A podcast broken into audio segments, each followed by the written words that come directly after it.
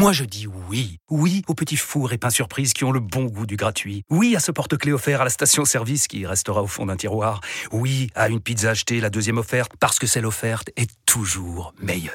On préfère tous quand c'est gratuit. Chez Skoda, profitez de deux mois de loyer offert sur une sélection de modèles jusqu'au 31 mars. Portes ouvertes ce week-end. Skoda. Deux loyers offerts après premier loyer en LLD 37 mois sur toute la gamme Skoda, Orenia et Enya Coupé, c'est accord par Volkswagen Bank. Détails sur skoda.fr. Au quotidien, prenez les transports en commun. RMC.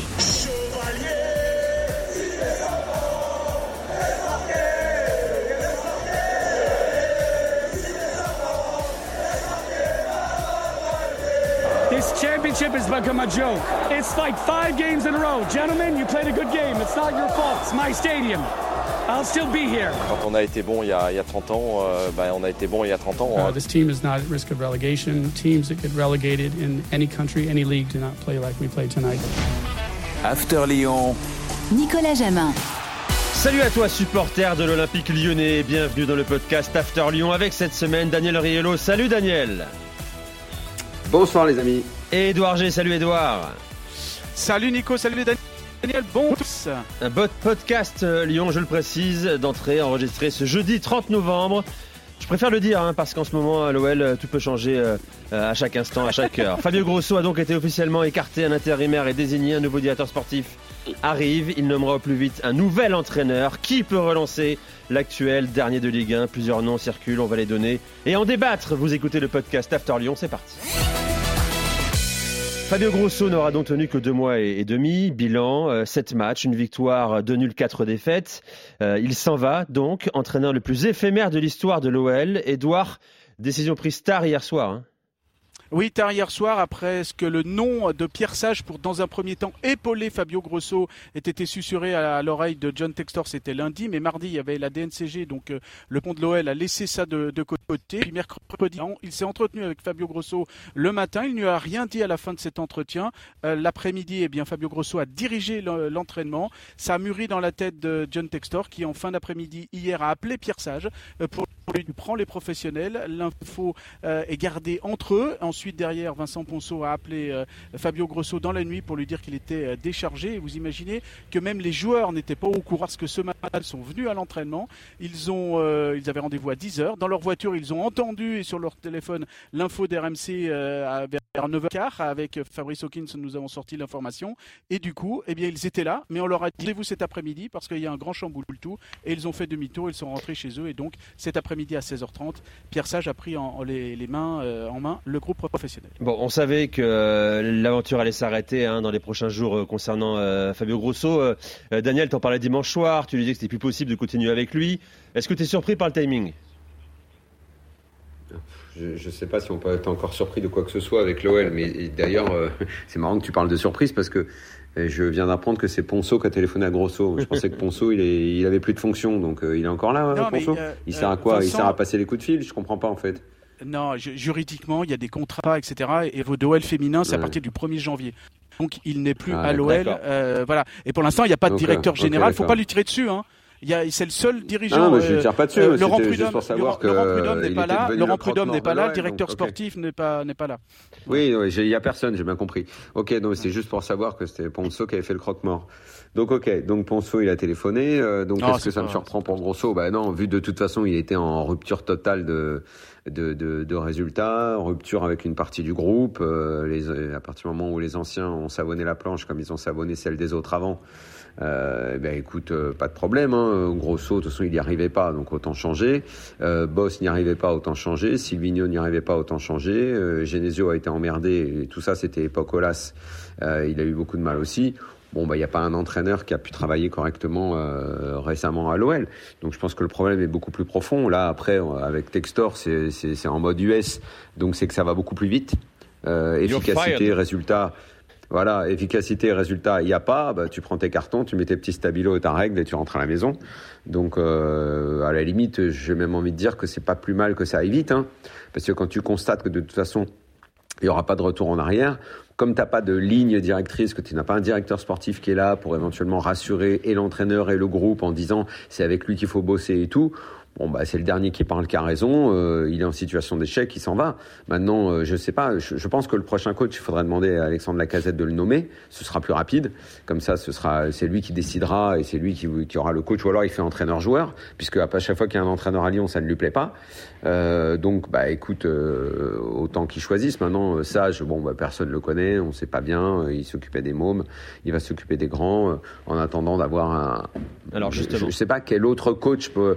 Moi, j'entends j'entends, Genesio. Moi, je veux bien. Si, on veut pousser jusqu'au bout le, côté comique de la situation de l'OL, bon, ben, on peut faire un truc comme ça, puisque de toute façon, là, même si tu vas chercher un Sampaoli, avant qu'un mec comme ça mette en place ses idées, qui se mette à travailler à l'entraînement, là, je vais te dire, ceux qui couinaient avec Grosso, ils vont couiner deux fois plus fort avec Sampaoli au niveau des changements de vie et de tout ce qui va se passer. Hein. Ça va pas tenir simplement au petit câlin du matin.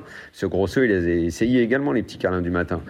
Écoute, la situation de l'OL est, tellement catastrophique que je ne sais pas ce qui est une bonne ou une mauvaise solution en ce moment.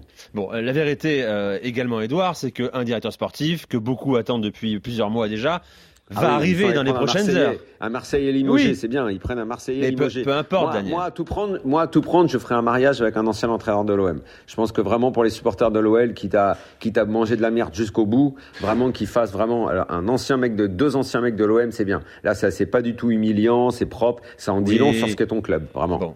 Euh, Edouard, comme euh, certains supporters disent, euh, John Textor aurait carrément dû acheter l'OM et pas l'OL dans ce cas-là. Bon, on parle. non, mais c'est vrai, c'est vrai. Je trouve que c'est absolument lamentable. Tout vraiment, c'est lamentable. On l'a pas nommé. J'ai rien contre David, j'ai rien David Frio contre euh, David Frio, hein, que par ailleurs, moi je trouve, je trouve c'est un type très bien. Moi je l'aime bien, on se connaît depuis très longtemps. J'ai rien contre lui. C'est juste l'idée que le mec il rachète le club, il est dans une panade pas possible depuis euh, depuis cet été, il arrive à rien. Sa solution au bout de trois mois, c'est d'aller chercher peut-être deux anciens Marseillais ou en tout cas un sûr et peut-être C'est symboliquement que ça te pose problème, Daniel mais ouais, La symbolique, finalement, c'est pas si grave quand t'es à ce point dans la merde, mais si, mais, mais... justement, mais, mais justement, c'est quand t'as ce point-là, t'es dans la merde, que la symbolique, c'est à peu près tout ce qui te reste. Donc, t'es déjà complètement, tu sais, la merde, elle arrive jusqu'au nez, là, tu sais, hop, et puis là, bim, on va nommer des Marseillais. Allez, vas-y, comme ça, on appuie sur la tête. Non, mais franchement, si le choix il manquerait plus qu'en plus après.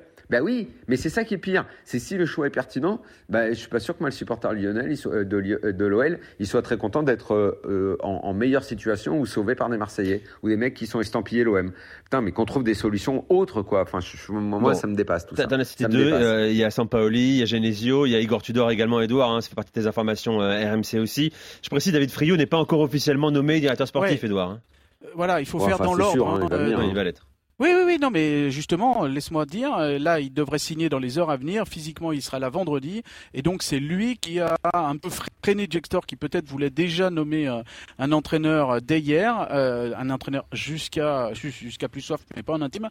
Et donc, là, là David Friot a dit, j'arrive, et laissez-moi dire euh, mon, euh, mon, entraîneur, Pierre Sage euh, et Jérémy Bréchet et Jean-François Jean, Jean et Rémi Vercoute vont rester de 1 à 3 matchs.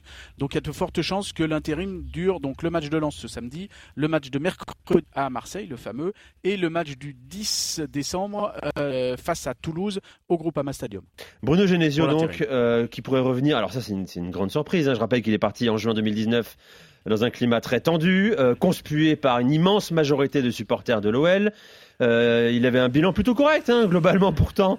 Je parle de, de, de stats hein, et, de résultats. Ah bah il ça, c'est sûr, quand t'es à ce euh, point-là dans la merde, tout apparaît correct après. Hein. C'est ça, il avait ça, fait... Forcément, tout, tout, tout, tout est correct. Je vais te dire, à l'OL en ce moment, même Blanc, c'était correct. Même Silvino, c'était correct. Enfin, tout va devenir correct hein, par rapport à la situation actuelle. C'est dire dans l'état dans lequel est le club. Si t'en es à dire, bah là c'était correct, là c'était correct, c'est, ça veut dire que tu te réfères à des années où déjà t'étais pas content. Ça veut dire que le niveau d'exigence a tellement baissé qu'au fond maintenant bah, tu te contenterais juste d'un mec qui gagnait euh, un, match sur deux, un match sur trois. Un peu voilà. plus quand voilà même, où on est. Plus. Voilà où on est. Mec, non mais je. Qui a amené quatre fois Lyon sur le podium euh, en l'occurrence. Si on non mais je, je, je, parlais pas. Oui mais je parlais pas spécifiquement de Genesio puisque effectivement par rapport à maintenant c'était le paradis. Mais ah, c'est l'exigence à l'époque par rapport à Genesio alors que quand tu dis les résultats ça apparaît bon, c'est qu'à l'époque on pensait que c'était pas bon parce que le jeu n'y était pas, parce qu'il n'y avait pas toujours un bon état d'esprit. Je me souviens de quand il s'embrouillait avec Memphis Depay, ou quand on disait il a pas assez d'autorité sur Memphis Depay. Tu te souviens de toute cette période-là? Mais tout ça, on a oublié parce que le club est tellement dans la panade aujourd'hui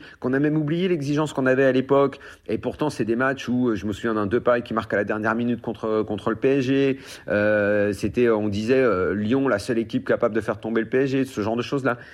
Aujourd'hui, on est à des années-lumière de ça. Voilà, on est sur euh, une espèce de terrain vague où il faut construire, pas une maison, une cabane en bois. Bon, voilà, on en est. Il y aura un mercato, on verra. Hein. On en est où pour l'instant, mon cher Edouard, sur les conditions à venir du mercato lyonnais? On va devoir encore eh ben, attendre la décision de la DNCG. La DNCG, pour l'instant, il n'y a pas de feu vert. Hein. même c'est reporté la décision de savoir euh, il faut encore des pièces, donc euh, des pièces pour confirmer le, la dette. Vous savez qu'il y a une, énorme dette qui était détenue par 12 euh, banques et John Textor, dans la foulée d'ailleurs, parce que c'était un travail juridique très très long lancé par la précédente équipe.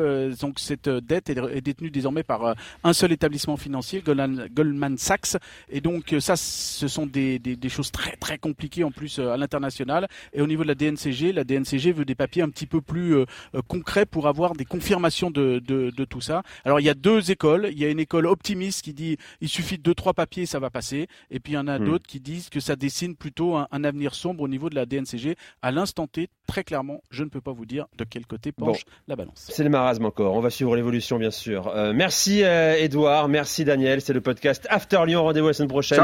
On sera là pour débriefer notamment le déplacement à Lens. Excellente semaine à tous. RMC After Lyon.